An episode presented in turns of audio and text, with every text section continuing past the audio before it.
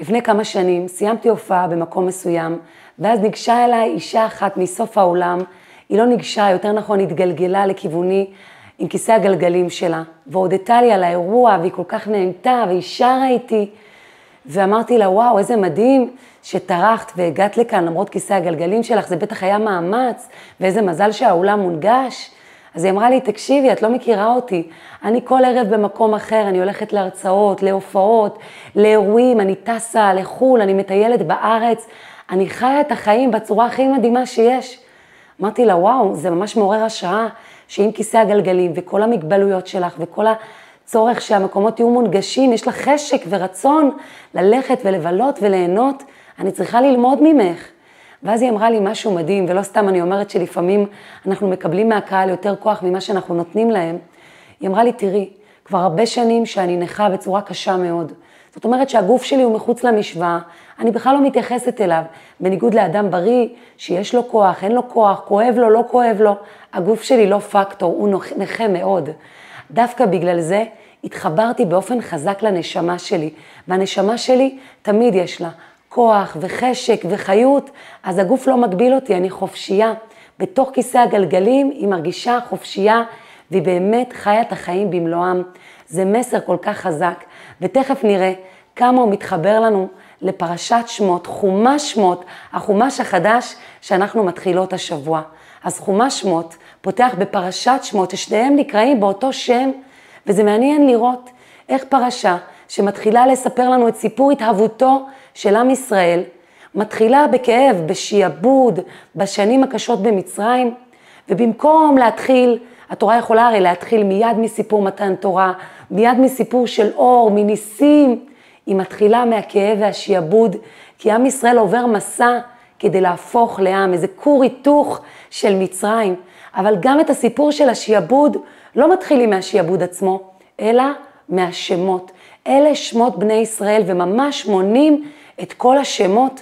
למה זה כל כך חשוב? למה זה חשוב עד כדי כך שגם הפרשה נקראת שמות, וגם החומש נקרא שמות, ואיך זה קשור לסיפור שרק לפני רגע סיפרנו. אז יש כמה וכמה פירושים לעניין הזה של השמות של בני ישראל. אז יש פירוש שאומר להראות לנו שלמרות השנים הארוכות במצרים, הם לא שינו את שמם ולא שינו את לבושם, הם שמרו על הייחודיות שלהם, על מה שמגדיר אותם. יש עוד הסבר שאומר שהקדוש ברוך הוא סופר אותם במספר שלהם וגם בשמות שלהם, להראות את החשיבות שלהם, כי מה שחשוב, אתה סופר אותו שוב ושוב, אז הוא גם סופר וגם קורא בשמות שלהם. למה? כי המספר הוא משהו שהופך אותי לחלק מהמכלול, אבל השם הוא הדבר שייחודי לי. הוא סופר אותם גם כקבוצה, אבל גם קורא להם בשמות להדגיש את הייחודיות של כל אחד. אבל אז מגיע ההסבר שאני הכי אוהבת, וההסבר הוא כזה, אלה שמות בני ישראל הבאים מצרימה, זה בא להראות לנו שרק השמות של בני ישראל נכנסו למצרים. מה זה אומר? יש כזה בדיחה כזאת ידועה שאומרים, מהו הדבר שהוא שלך, אבל אנשים משתמשים בו יותר ממך? והתשובה היא, השם שלנו, הוא שלנו, אבל לרוב מי שמשתמשים בו זה דווקא הסביבה. השם הוא שלנו, אבל הוא חיצוני לנו. הוא משמש בעיקר לתקשורת שלנו עם הזולת. רק השמות של עם ישראל נכנסו למצרים. מה זה אומר? שהנפש שלנו, הנשמה, עצם הנשמה, המקום הפנימי, הוא לעולם נשאר חופשי. הוא אף פעם לא נכנס למצרים, ולא משנה אם זה מצרים הארץ הזאתי, או מצרים של כיסא גלגלים, או מצרים של חולי, של קושי בריאותי אחר, של מצב כלכלי קשה, של התמכרות מסוימת, כל מיני דברים שאנחנו מתמודדים איתם בחיים, אנחנו שם בשם שלנו, במקום החיצוני שלנו, כי ברובד הפנימי, פנימי, פנימי, אנחנו תמיד תמיד חופשיות. וכמה עוצמה יש בלהבין את זה. אני זוכרת שהייתה לי חברה שהיא הייתה אה, חולה במחלת הסרטן, והיא תמיד הגדירה את עצמה מתמודדת עם מחלת הסרטן. למה? כי אם היא חולה, אז כולה חולה, וזה מה שמגדיר אותה. אבל אם היא זוכרת שהנשמה שלה, שהיא מישהי באמת, היא בריאה ושלמה, והיא מתמודדת עם המחלה, אז פתאום יש לך הרבה יותר עוצמה והרבה יותר כוח, וזה מה שהיה לעם ישראל. הם נכנסו למצרים, הם עברו שיעבוד מאוד קשה, ותכף ניגע בזה, אבל החלק הפנימי בנשמה שלהם תמיד נשאר חופשי. וזה כל כך חשוב שנדע את זה, כי הרבה פעמים אנחנו מרגישים עמוק עמוק באיזה בוץ תובעני של מצרים, של התנהגות שלילית, של מצב שאנחנו לא רואים איך יוצאים ממנו, מצב זוגי, מצב הורי, מצב כלכלי, מצב של מצב רוח קשה מאוד, מצב של איזושהי התנהגות שלילית שאנחנו לא מצליחים להפסיק אותה. וכל עוד אני רואה את כל כולי בתוך הבוץ הזה, אז איך אני אצא משם? אבל ברגע שאני אזכיר לעצמי, וזו מתנה אדירה שנותנת לנו פרשת שמות, שיש חלק פנימי בתוכי שהוא לעולם לא יכול להיות בגלות, הוא תמיד בחירות. הנשמה שלנו היא חופשייה, תמיד, לא משנה באיזה מצב נהיה, עצם הנשמה היא חופשייה. זה נותן כל כך הרבה תקווה, שיש איזה חלק בתוכי שהוא לא נמצא בתוך הבוץ התובעני. וככל שאני אתחבר אליו, ככל שאני אזין אותו, ככל שאני אזכיר לעצמי שהחלק הזה הוא בתוכי, והוא מי שאני באמת, אני אוכל לגייס כוחות לצאת מהמקום הלא פשוט הזה, גם לדעת שיש לי תקווה. אני לא כולי בתוך הבוץ, יש חלק בתוכי שהוא לעולם נשאר חופשי. וזה באמת יפה לראות שאנחנו רואים עם ישראל, איך הם הגיעו לעבודת הפרך, איך הם באמת נכנסו למצרים במובן הקשה של המילה. כי הרי עד הפרשה הקודמת, מצרים הייתה מקום טוב, את השנים הכי טובות שלו חי יעקב בארץ מצרים. מה קרה פתאום? אני זוכרת בתור ילדה בגן, לא הצלחתי להבין שנים איך היה פרעה מקודם נחמד, שמזכים ליוסף לקבור את יעקב איפה שהוא ביקש בארץ ישראל, ופתאום יש פרעה אחר, וזה עם אותו שם, אשר לא ידע את יוסף. אז מסבירה לנו תורת החסידות, או שזה היה פרעה אחר, או שזה היה פרעה שלא רצה להכיר את יוסף. הוא שיחק אותה שהוא לא מכיר אותו, זהו, אני כבר לא היוסף הטוב שהכרתם. לא הפרעה הטוב שהכרתם. ואז פרעה, בהתחלה הוא לא אומר להם, בואו תעבדו עבודת פרך, אני אעשה לכם חיים קשים. בתחילה הוא בא לעבוד ביחד איתם, הוא לוקח סל ומגרפה וביחד איתם הוא יוצר לבנים והוא בונה, בואו, בואו ביחד, אנחנו בונים פה משהו. ולאט לאט הוא הולך ומחמיר את היחס כלפיהם. פתאום הם חייבים לעמוד בתפוקה מסוימת, באיזשהו שלב כבר לא מביאים להם חומרים, והם נאלצים לספק אותם לעצמם לבד, וככה נוגשים בהם יותר ויותר, ועבודת פרך שאין לה שום תוחלת ושום משמעות. וככה בדיוק עובד היצר הרע שלנו. אנחנו יכולים להסתכל על כל הסיפור הזה של עם ישראל במצרים, פרעה, משה, כעל סיפור היסטורי, אבל בעצם הסיפור הזה הוא הסיפור של כל אחד ואחת מאיתנו. אנחנו נמצאים באיזשהו מצרים, לכל אחד יש איזה מצרים משלו, איזה מקום שהוא מיצר עבורי, שהוא קשה לי, שהוא מאתגר אותי, שאני מרגישה שאני רוצה לצאת ממנו, לשנות אותו. ויש לי שם את הפרעה, את הצד השלילי הזה, שכל הזמן משאיר אותי במחשבות שליליות, בתחושות שליליות, בהתנהגויות שליליות. ויש את המשה שיכול להוציא אותי משם, לגאול אותי משם, להביא אותי למקום הרבה יותר טוב. וכמו שפרעה התחיל מלבוא עם סל ומגרפה ולעבוד ביחד איתם, גם הפרעה הפנימי, לפעמים כשהוא מתחיל, הוא מתחיל בצורה מאוד מאוד חיובית. בואי, תטעמי קצת, תנסי, תהני, בואי, מגיע לך להיות עצובה, באמת לא נחמדים אלייך. בואי, אל תצאי מהמיטה, יום אחד מגיע לך לא לעשות כלום, לשכב, עזבי אותך, החיים קשים. ויכול להיות שליום אחד זה יכול להיות בסדר, קצת לנוח, קצת לשכוח מהכל, להרפות, אבל אז הוא מכניס אותך לאיזה לופ כזה של ייאוש, לופ של שליליות, לופ של חוסר תקווה, לופ של התנהגות שלילית שהיא לוקחת ממך כל כך הרבה כוחות, והכל התחיל מכן איזה הנאה קטנה, מכן איזה תחושה שהכל הזה הוא חיובי והוא לטובתך, וכמה קשה לצאת משם. וכדי לצאת משם צריך קודם כל לדעת שאני בכלל נמצאת במצרים, אבל תכף נגיע גם לזה. ובאמת פרעה מעביד אותם עבודת פרך. במחשבה הראשונית אנחנו חושבות שעבודת פרך זה עבודה מאוד מאוד מאוד קשה. והתשובה האמיתית שנותנים לנו כאן, שמה שהופך את העבודה קשה, זה לא הקושי האובייקטיבי, כמה כבדים הלבנים, כמה שעות נמשכת העבודה. מה שהופך את העבודה לעבודת פרך במצרים, זה שתי נקודות עיקריות. האחת, שלעבודה הזו אין תוחלת, אין לה תכלית. הם בונים ומפרקים להם, הם בונים ומפרקים להם. והעניין השני שמסבירים לנו שנתנו לגברים לעשות עבודה של נשים ולנשים לעשות עבודה של גברים.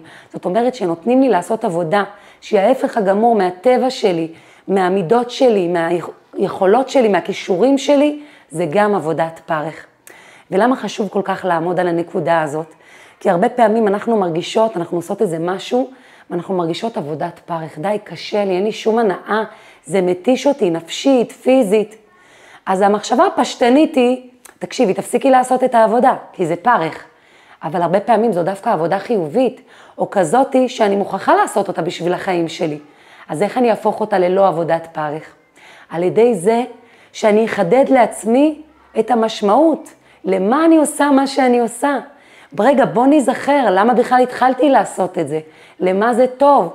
אני אקח אפילו דוגמה לפעולה הכי סיזיפית כזאת בבית שחוזרת על עצמה, כביסות. אז אני יכולה לעשות כביסות ולהסתובב, וגם הילדים יראו אותי, עבודת פרך, כמה זה קשה. אבל רגע, רגע, רגע, בוא נחשוב. אני עכשיו מכבסת, בזכות זה הילדים שלי ילכו לגן ולבית ספר עם בגדים נקיים, עם ריח טוב, הם יראו מטופחים, הם ירגישו ככה, הסביבה תתייחס אליהם יותר יפה. זאת אומרת, אני לא סתם מכבסת אותם דברים שוב ושוב ושוב. זו דוגמה אחת, איך יוצאים מעבודת פרך לעבודה שהיא לא פרך.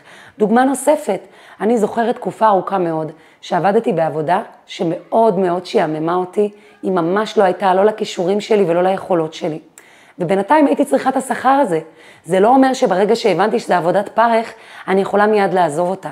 אבל אז חשבתי לעצמי ואמרתי, אני מאוד אוהבת אנשים, ופשוט התחלתי לדבר המון עם הלקוחות, ונהיה לי מה זה מעניין. פתאום כבר לא הייתי עסוקה כל כך במתי אני צריכה להעביר את הכרטיס, וכמה כסף אני מקבלת לשעה, כי ממש פקחתי את העיניים לדבר עם הלקוחות, והיו לי שיחות מדהימות, והיו הרבה נשים שסיפרו לי על עצמם, ומצאתי את עצמי אומרת להן מילה טובה, וזה משהו שאני אוהבת לעשות, ופתאום זו כבר לא הייתה עבודת פרך. מתישהו, ברוך השם, עזבתי את העבודה הזאת, אבל כבר בזמן שהייתי שם, הצלחתי לעשות שינוי. וזה משהו שחשוב שניקח כמסר לחיים, שכשאנחנו נמצאות באיזשהו מקום או עבודה או פעולות שמרגישות לנו פרך, אנחנו יכולות לעשות שינוי גם בלי לעזוב את המקום. השינוי הוא על ידי זה שאני עושה את הדברים ומזכירה לעצמי למה אני עושה אותם. השינוי הוא על ידי זה שאני עושה את הדברים ומוסיפה להם עוד רובד ועוד נופח שנותן ביטוי ליכולות שלי, לכישורים שלי, למה שאני באמת אוהבת לעשות, ואז פתאום זו כבר לא עבודת פרך. והיום הרבה מאוד יועצים עסקיים שמגיע אליהם בעל עסק, הם באים ושואלים אותו, מה החוזקות שלך, מה החולשות שלך, והרבה פעמים ממליצים לבעל העסק, במקומות שהם החולשות שלו, לקחת מישהו מבחוץ, לשלם לו כסף, שהוא יעשה את זה, או לתת לבעל, לאישה, לעשות את החלקים שמרגישים כמו פרך. כי מה שבשבילי פרך, יכול להיות תענוג בשביל אדם אחר. בשבילי להתעסק במסמכים ובחשבונות, זה עבודת פרך. כמובן שאם אני נאלצת לעשות את זה, אני מזכירה לעצמי שבזכות זה אני אוכל עוד ועוד לעשות את מה שאני כן אוהבת, שזה הופעות ומגע עם אנשים והרצאות, אבל כשיש אפשרות, אני אתן לאדם אחר ואני אשלם לו שהוא יעשה את זה, כדי להתמקד באמת בעבודות שעושות לנו טוב. אבל יש כאן עוד היבט לנושא של עבודת פרך. בכלל לעניין של עבודה, אנחנו חיות בעולם שיש כל הזמן איזה מרוץ בלתי נגמר להצלחה והישגיות. והרבה פעמים אנחנו עובדים עבודת פרך. ומה זה עבודת פרך? עבודת פרך זה להתאמץ הרבה מעבר למה שצריך. זה לעבוד שעות לא שעות. זה ללכת לישון עם מחשבות על העבודה ברמה שאין שקט נפשי, אין מנוחת הנפש. ואז א', אתה לא באמת נהנה מהכסף שאתה מרוויח, את לא באמת נהנית מהעשייה שלך אם את כל היום מוטרדת. וגם יש פער מאוד גדול בין המאמץ לתוצאות. כי התוצאות לא בהכרח גדלות לפי המאמץ שלנו. למרות שיש כל מיני יועצים שאומרים לך, ככל שתשקיעי יותר, תרוויחי יותר, לא נכון. יש איזה גבול מסוים שלא צריך לעבור אותו. ואם אני משקיעה ברמה שלא נשאר לי זמן לעצמי, ואם אני משקיעה ברמה שלא נשאר לי זמן להכניס אורחים, או לטפל בילדים שלי, או אה, לקחת זמן איכות עם, עם האחות שלי, אז זו עבודת פרך. למה היא עבודת פרך? כי אין תגמול שיהיה הולם לכל ההפסדים האלה, ולכן אנחנו צריכים לעשות כל פעם חושבים מחדש, והרבה פעמים גם להתייעץ עם אדם מבחוץ, מה הגבול של עבודה, כמה צריך להשקיע, כמה צריך לעשות, ומדי פעם לעשות חישוב מסלול מחדש, כי אנחנו מחליטים החלטות טובות, ופתאום מגיעה איזושהי תקופה או איזה פרויקט שסוחף אותנו, ושוב פעם צריך להחזיר את הדברים למקום הזה, השפוי, המאוזן, שבו אני עובדת, אבל אני לא עובדת עבודת פרך. זה לא הופך להיות המרכז של החיים שלי, זה משהו שאני עושה כי צריך, כי אני נהנית אולי, אני מתחברת, אבל יש לי גם זמן ופרופורציות לדברים האחרים בחיים שלי. ובאמת, עם ישראל עובד, ואז פרעה מכריז שכל הבן הנולד, היאורה תשליכו, וכל הבת תחיון. לא מספיק לו להעביד אותם בפרך, הוא גם מבין שהוא צריך לצמצם אותם, הם פורים ורבים יותר מדי, צריך לצמצם את הקיום שלהם. וזה נראה לנו לפחות אופטימי, כן? את הבנים משליכים ליאור, אבל הבנות תחיון. מסבירה לנו תורת החסידות, שעל הבנים הוא גזר כיליון פיזי, ממש להרוג אותם. אבל הבנות כיליון רוחני, זה לא תחיון, זה תחיון בחיים של מצרים, בחיות שהיא של העולם הזה הגדול, שרודף כל הזמן אחרי תענוגות, אחרי הישגים חיצוניים, זה לא החיות הרוחנית, היהודית, ולכן גם כאן זו גזירה, גם על הבנות זו גזירה, וכמה חשוב שאנחנו נחיה את הילדים שלנו בחיים אמיתיים. וחיים אמיתיים זה לא מספיק רק כל הדברים הטובים שאנחנו דואגות להם, כן? כל הפן הגשמי והאוכל והבגדים המכובסים, החיים אמיתיים זה חינוך יהודי. ואפרופו מה שאמרנו על הנשמה, שהיא אף פעם לא נמצאת בגלות, איזו מתנה אדירה זה לתת לילד את ההבנה שמישהו באמת זו נשמה, נשמה אלוקית. תחשבו לעצמכם, הוא יהיה בכל מיני מקומות, הוא יפגוש כל מיני ילדים, יגידו לו כל מיני דברים, הוא ייכשל כל מיני פעמים. איזה מדהים זה שהוא ידע שאימא שלו אמרה לו מגיל קטן, אתה, יש בתוכך נשמה אלוקית. לא משנה מה, תצליח, תיכשל, תהיה בחברה כזו, בחברה אחרת, יאהבו אותך יותר, פחות, תמיד תמיד תדע שאתה שווה כי אתה נשמה. לפני שילדתי אותך התפללתי להשם, והוא הביא לי את הנשמה הכי יפה שהייתה שם למעלה, ואתה נולדת. איזה ערך עצמי אמיתי זה נותן לילד. ערך עצמי שלא תלוי בסביבה שתהיה סביבו, בהצלחות שלו, במה שיאמר לו, אלא במקור פנימי שהוא נצחי. ובאמת, פרעה גוזר את הגזרה ומעביד אותם בפרך, ומדהים שמספרים לנו שבאותו זמן בדיוק משה נולד, והוא לא סתם נולד, הוא נולד לפני הזמן, שלושה חודשים לפני הזמן, ולכן אימא שלו יכולה להצפין אותו, כי לא יודעים שהיא ילדה. זה כל כך מדהים, וזה מלמד אותנו איזשהו שיעור לחיים. הרבה פעמים יש לנו אתגר באמת קשה, קשה, חושך, אנחנו לא רואים את האור. וכאן הסיפור הזה מראה לנו, תקשיבו טוב, באותו זמן שהקדוש ברוך הוא שם אותך בחושך, שם אותך בגלות, שם אותך בקושי, הוא כבר בורא לך את הגאולה. באותו זמן הוא כבר ברא להם את משה, שהוא זה שיוציא אותם ממצרים. והוא לא סתם ברא להם אותו, אלא באופן ניסי, הוא נולד לפני הזמן, כדי שאפשר יהיה להצפין אותו, וכל כך הרבה ניסים. בת פרעה שרואה אותו ומושה אותו מהיאור ומביאה אותו, איפה הוא גדל? בבית של פרעה. זה שגזר את הגזרות כדי למנוע, כי ההצטגננים שלו והרועי כוכבים שלו אמרו לו שהולך להיוולד מושיעם של ישראל. אז הוא גזר שישליכו את התינוקות ליאור, ומה קורה? לא רק שמשה נולד, איפה הוא גדל? על ברכיו של פרעה. זה מראה לנו את הניסים של הקדוש ברוך הוא. כי לפעמים את אומרת, די, אני לא רואה איך אני יוצאת מהמצב הזה. אין, אין לי סיכוי. אני כבר לא רואה, אני לא רואה איך אני אמצא זיווג. אני לא רואה איך אני אביא ילדים לעולם הזה. אני לא רואה איך אני אראה נחת מהילד הזה. אני לא רואה איך הזוגיות שלי תהיה כמו שצריך. אני לא רואה את עצמי משגשגת כלכלית, מוצאת את השליחות שלי, את הייעוד שלי. אז תקשיבי טוב, לפני או בזמן שהקדוש ברוך הוא שם אותך במקום הזה של האתגר, הוא כבר ברא לך ישועה, ומה זה ישועה? ישועה אדירה, ישועה עצומה, ולפעמים הישועה צומחת באותו מקום שממנו הגיע האתגר.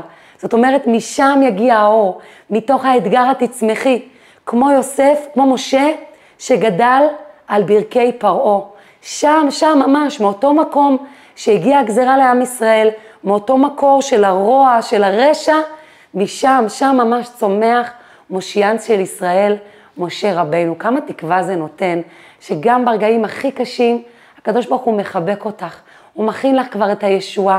זה כמו האימא הזאת שלוקחת את הילד לרופא שיניים, והיא כבר הולכת לקנות, כבר חושבת איזה פרס היא תקנה לו אחרי הטיפול, כי מה אנחנו רוצות? שרק יהיה להם טוב, שרק יהיו מאושרים. והקדוש ברוך הוא, מה הוא רוצה בשבילנו? רק כשנצמח ונגדל ונרגיש תחושה של הצלחה, אז הוא כבר בורא לנו את הישועה מראש. וברגע שנאמין בזה, גם ברגעים הכי קשים, זה נותן המון תקווה. רגע, אני בגלות כל כך קשה, אבל פרשת שמות נותנת לי כאן טיפים. טיפ ראשון, תקשיבי טוב, רק השם שלך הוא בגלות, רק הרובד החיצוני, הנשמה שלך חופשייה תמיד, לא משנה באיזה מצב את נמצאת, גם אם בדיכאון הכי קשה, וגם אם במצב הכלכלי הכי קשה, הנשמה שלך יש שם חלק שהוא חופשי, הוא לא בתוך המצב הזה, והחלק הזה יעזור לך לצאת משם. וטיפ מספר 2, שתדעי, בזמן שהתחיל האתגר גם נולדה הישועה שלך. והישועה שלך שם, ויכול להיות שהיא אפילו עמוק עמוק בתוך האתגר נמצאת. תפקחי את העיניים, תאמיני, תנסי לגלות אותה, לראות אותה, ובעזרת השם, את תראי, את תראי בעיניים שלך ממש. אנחנו רואים משהו מדהים. משה גדל בבית של פרעה, והוא גדל ויוצא, ואז הוא הולך והורג את המצרי, ואחר כך הוא מעיר ליהודים שרבים אחד עם השני, ומסתבר שהם ראו אותו, ראו אותו מכה את המצרי, אז הוא בורח למדיין. ומשה רבינו עובר כל כך הרבה, ובסופו של דבר, הקדוש ברוך הוא מתגלה אליו בסנה, ואומר לו ללכת לדבר עם פרעה. ומשה מתנגד, הוא אומר, מי אני? אני כבד פה וכבד לשון. הוא לא מרגיש מנהיג, ובכל זאת הוא הולך. וכשהוא הולך ומדבר עם פרעה, הדבר המיידי שאנחנו רואות שקורה, המצב רק מחמיר.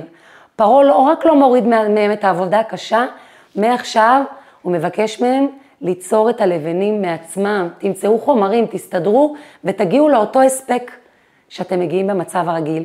בדיוק לפני כמה זמן דיברתי עם איזה מישהי שסיפרה לי שהיא בתהליך תשובה, והיא אומרת, ציפי, זה לא ייאמן. עשיתי מהפך בחיים שלי, ומהרגע שזה התחלתי, התחלתי לעשות את זה, חשבתי שאין, אני אראה אורות, שכל היום יקרו לי ניסים. בפועל, פתאום התגלתה אצלי איזה בעיה בריאותית, פתאום כלכלית פחות הולך לי, אני לא מבינה מה הקדוש ברוך הוא רוצה. אני כבר רוצה לחזור בתשובה. אני באה ועושה משהו טוב, מה אתה מאתגר אותי עוד יותר? וזה בדיוק מתחבר למה שאנחנו רואים כאן.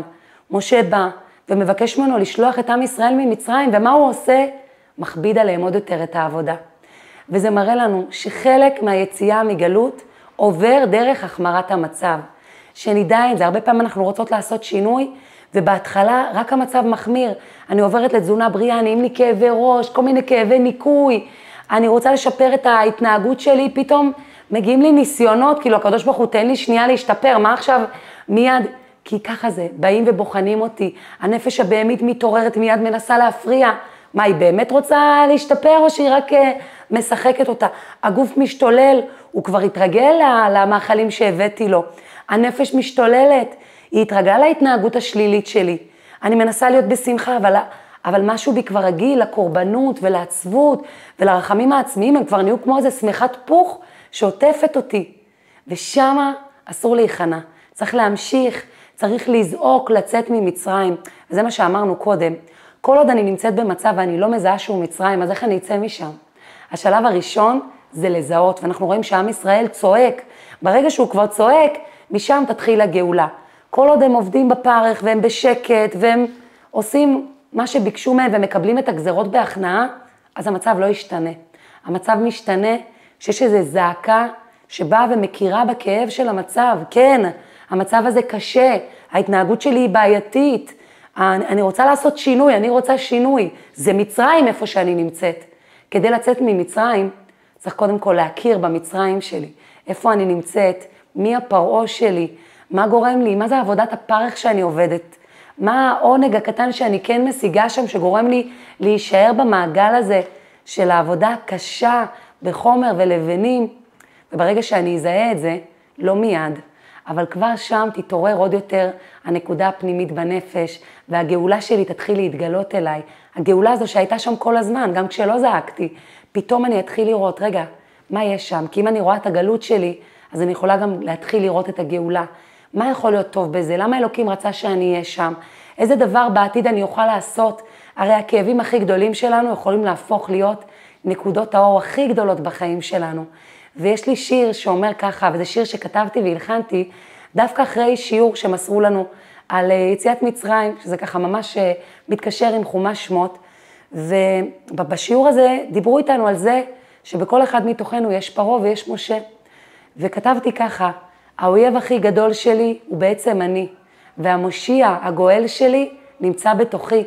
מה שעברתי לא רלוונטי, אם ברגע הנוכחי אני בוחרת לאהוב את עצמי. מה שעברתי לא רלוונטי, כי ברגע הזה ממש אני יכולה להתחיל מחדש. ואיך אני יכולה להתחיל מחדש? כי יש בי חלק בנשמה שהוא אף פעם לא נמצא בגלות. איך אני יכולה להתחיל מחדש? כי הכרתי בעובדה שאני במצרים ואני זועקת להשם שיעזור לי. ואיך אני יכולה להתחיל מחדש? בגלל שאני מאמינה בכל ליבי שבאותו רגע שהתחילה הגלות שלי, גם נבראה הגאולה שלי. שם היא נמצאת, אני אגלה אותה, היא תבוא לקראתי, וזה יקרה כי הקדוש ברוך הוא רוצה את טובתנו. הוא רוצה שנצמח ונגדל ונצא ממצרים. הוא לא רוצה שנישאר שם. נצא ונרים משם את כל הניצוצות ואת כל האור ואת כל הכוחות והעוצמות שגילינו בזמן הזה שכל כך נאבקנו ועבדנו את עבודת הפרך. וכל אחת מאיתנו היא יכולה, ולפעמים באמת צריך שיהיה איזה משה חיצוני, איזשהו אדם שיעזור לי להוציא את עצמי משם, וזה ככה מתחבר לנקודה האחרונה שאותה נזכיר. אז רואים שבת פרעה, היא מושיטה את היד למשות את משה. ולמה את מושיטה את היד? מה, היא ידעה שיעשה לה נס? אבל היא ראתה את התינוק שם, והיא רצתה לעזור לו, אז היא הושיטה את היד. והקדוש ברוך הוא עשה נס, והאריך את היד שלה, והיא יכלה להוציא אותו מהנילוס, מהיאור. ובאמת זה מראה לנו שגם אנחנו וגם אנשים אחרים עבורנו יכולים להושיט את היד. לפעמים אני מושיטה את היד, למרות שאין לי מושג איך אני יכולה לעזור לאותו אדם. לפעמים מישהי פונה אליי ואומרת לי, תגידי, יש לך עצה בשבילי? ואני אני אומרת, מאיפה אני אתן לה עצה? בחיים לא עברתי את מה שהיא עברה. אבל אז אני רגע עוצרת ואני אומרת, הרי זה בכלל לא אני, אני רק רוצה. ובעזרת השם, הקדוש ברוך הוא ייתן לי רעיון טוב. ואני אומרת לה מראש שהיא לא חייבת גם להקשיב לי. אבל לפעמים דווקא לאדם מהצד, עם, עם רצון טוב לעזור, ושהוא לא בתוך העניין, יכולה להיות עצה שיכולה להפוך למישהו אחר את החיים. היו לי כמה מקרים כאלה, שאני הייתי הבתיה למישהו אחר, והיו לי מקרים שמישהי אחרת הייתה בשבילי, והיא אמרה לי משפט שאני יודעת אותו, אבל באותו רגע אני שכחתי. היא הזכירה לי שאני בת של הקדוש ברוך הוא ואוהב אותי בכל מצב. היא נתנה לי עצה איך לפעול או לא לפעול מול איזושהי סיטואציה ולחכות ולהרפות.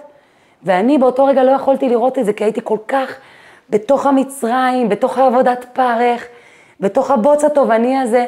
ובאה מישהי אחרת והושיטה לי יד והוציאה אותי משם, ובתיה בת פרעה מלמדת אותנו שגם כשאין לנו איך לעזור, בואו נשיט את היד. קודם כל זה מראה שיש לנו כוונה טובה, זה יעשה נעים לאדם שמולנו. אבל גם הקדוש ברוך הוא רואה, והוא בעזרת השם יאריך לנו את היד ויאפשר לנו לעזור לאדם השני, וככה גם אחרים יעזרו לנו, כי לפעמים אנחנו צריכות את הגואל החיצוני, או כתוב, אין אסיר מתיר את עצמו מבית האסורים, לפעמים אנחנו צריכות את האדם החיצוני, את החברה הזאת, את המשה הזה, האדם סביבנו, שיושיע אותנו מתוך המיצרים של עצמנו, לפעמים אפילו רק יגיד משפט חיובי, לפעמים המיצרים זה רק במחשבות, וככה נחזור לנקודה הראשונה של אותה אישה בכיסא גלגלים. זו דוגמה כל כך חשובה, כי אנחנו מכירות, וכל אחת יצא לה לפחות פעם לקרוא כתבה על, על אדם עם איזושהי נכות, שחי חיים מעוררי השראה. אנשים שכותבים ספרים בעזרת עיניים, רק העיניים, תזוזת העיניים שמקלידה על מחשבים, עושים דברים שאנשים בריאים לא חושבים אפילו לעשות. למה? דווקא בגלל שהגוף לא מפריע להם. אז כמובן, בעזרת השם שכולנו מתוך בריאות שלמה, שתהיה גם בריאות שלמה לכל אותם אנשים, נזכה להסתכל על עצמנו עם קצת פחות מצרים ומגבלות, קצת פחות מיצרים, אני לא יכולה, אני לא מסוגלת, מי אמר לך? תנסי, תעשי קצת. וזה ככה מחבר אותי, אני חושבת על עצמי, בתקופת הקורונה, דווקא שהיו כל כך הרבה איסורים והגבלות, פתאום מצאתי את עצמי עושה יותר מהרגיל. כי פתאום תחושת הכישלון פחות, פחות הייתה שם. כי זה היה עיקר לעשות, גם ככה אין הרבה ויש מגבלות, תעשי משהו.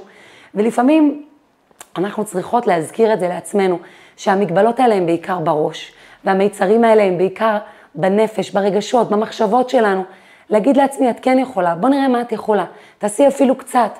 התוצאות ממילא לא בידיים שלך. תנסי, תעזי. יש אנשים כל כך מוגבלים שחיים חיים בלי הגבלות, עושים דברים, הנשמה שלהם היא חופשייה. כשהנשמה חופשייה, הכל אפשרי. אז באמת, אני מאחלת לכולנו שנזכה לצאת מהמיצרים הפנימיים שלנו, שנזכה להיות אלה שמושיטות יד גם לאחרות ולהיות מוקפות באנשים טובים שיושיטו לנו את היד ונזכור כל הזמן את שתי הנקודות העיקריות שהזכרנו כאן.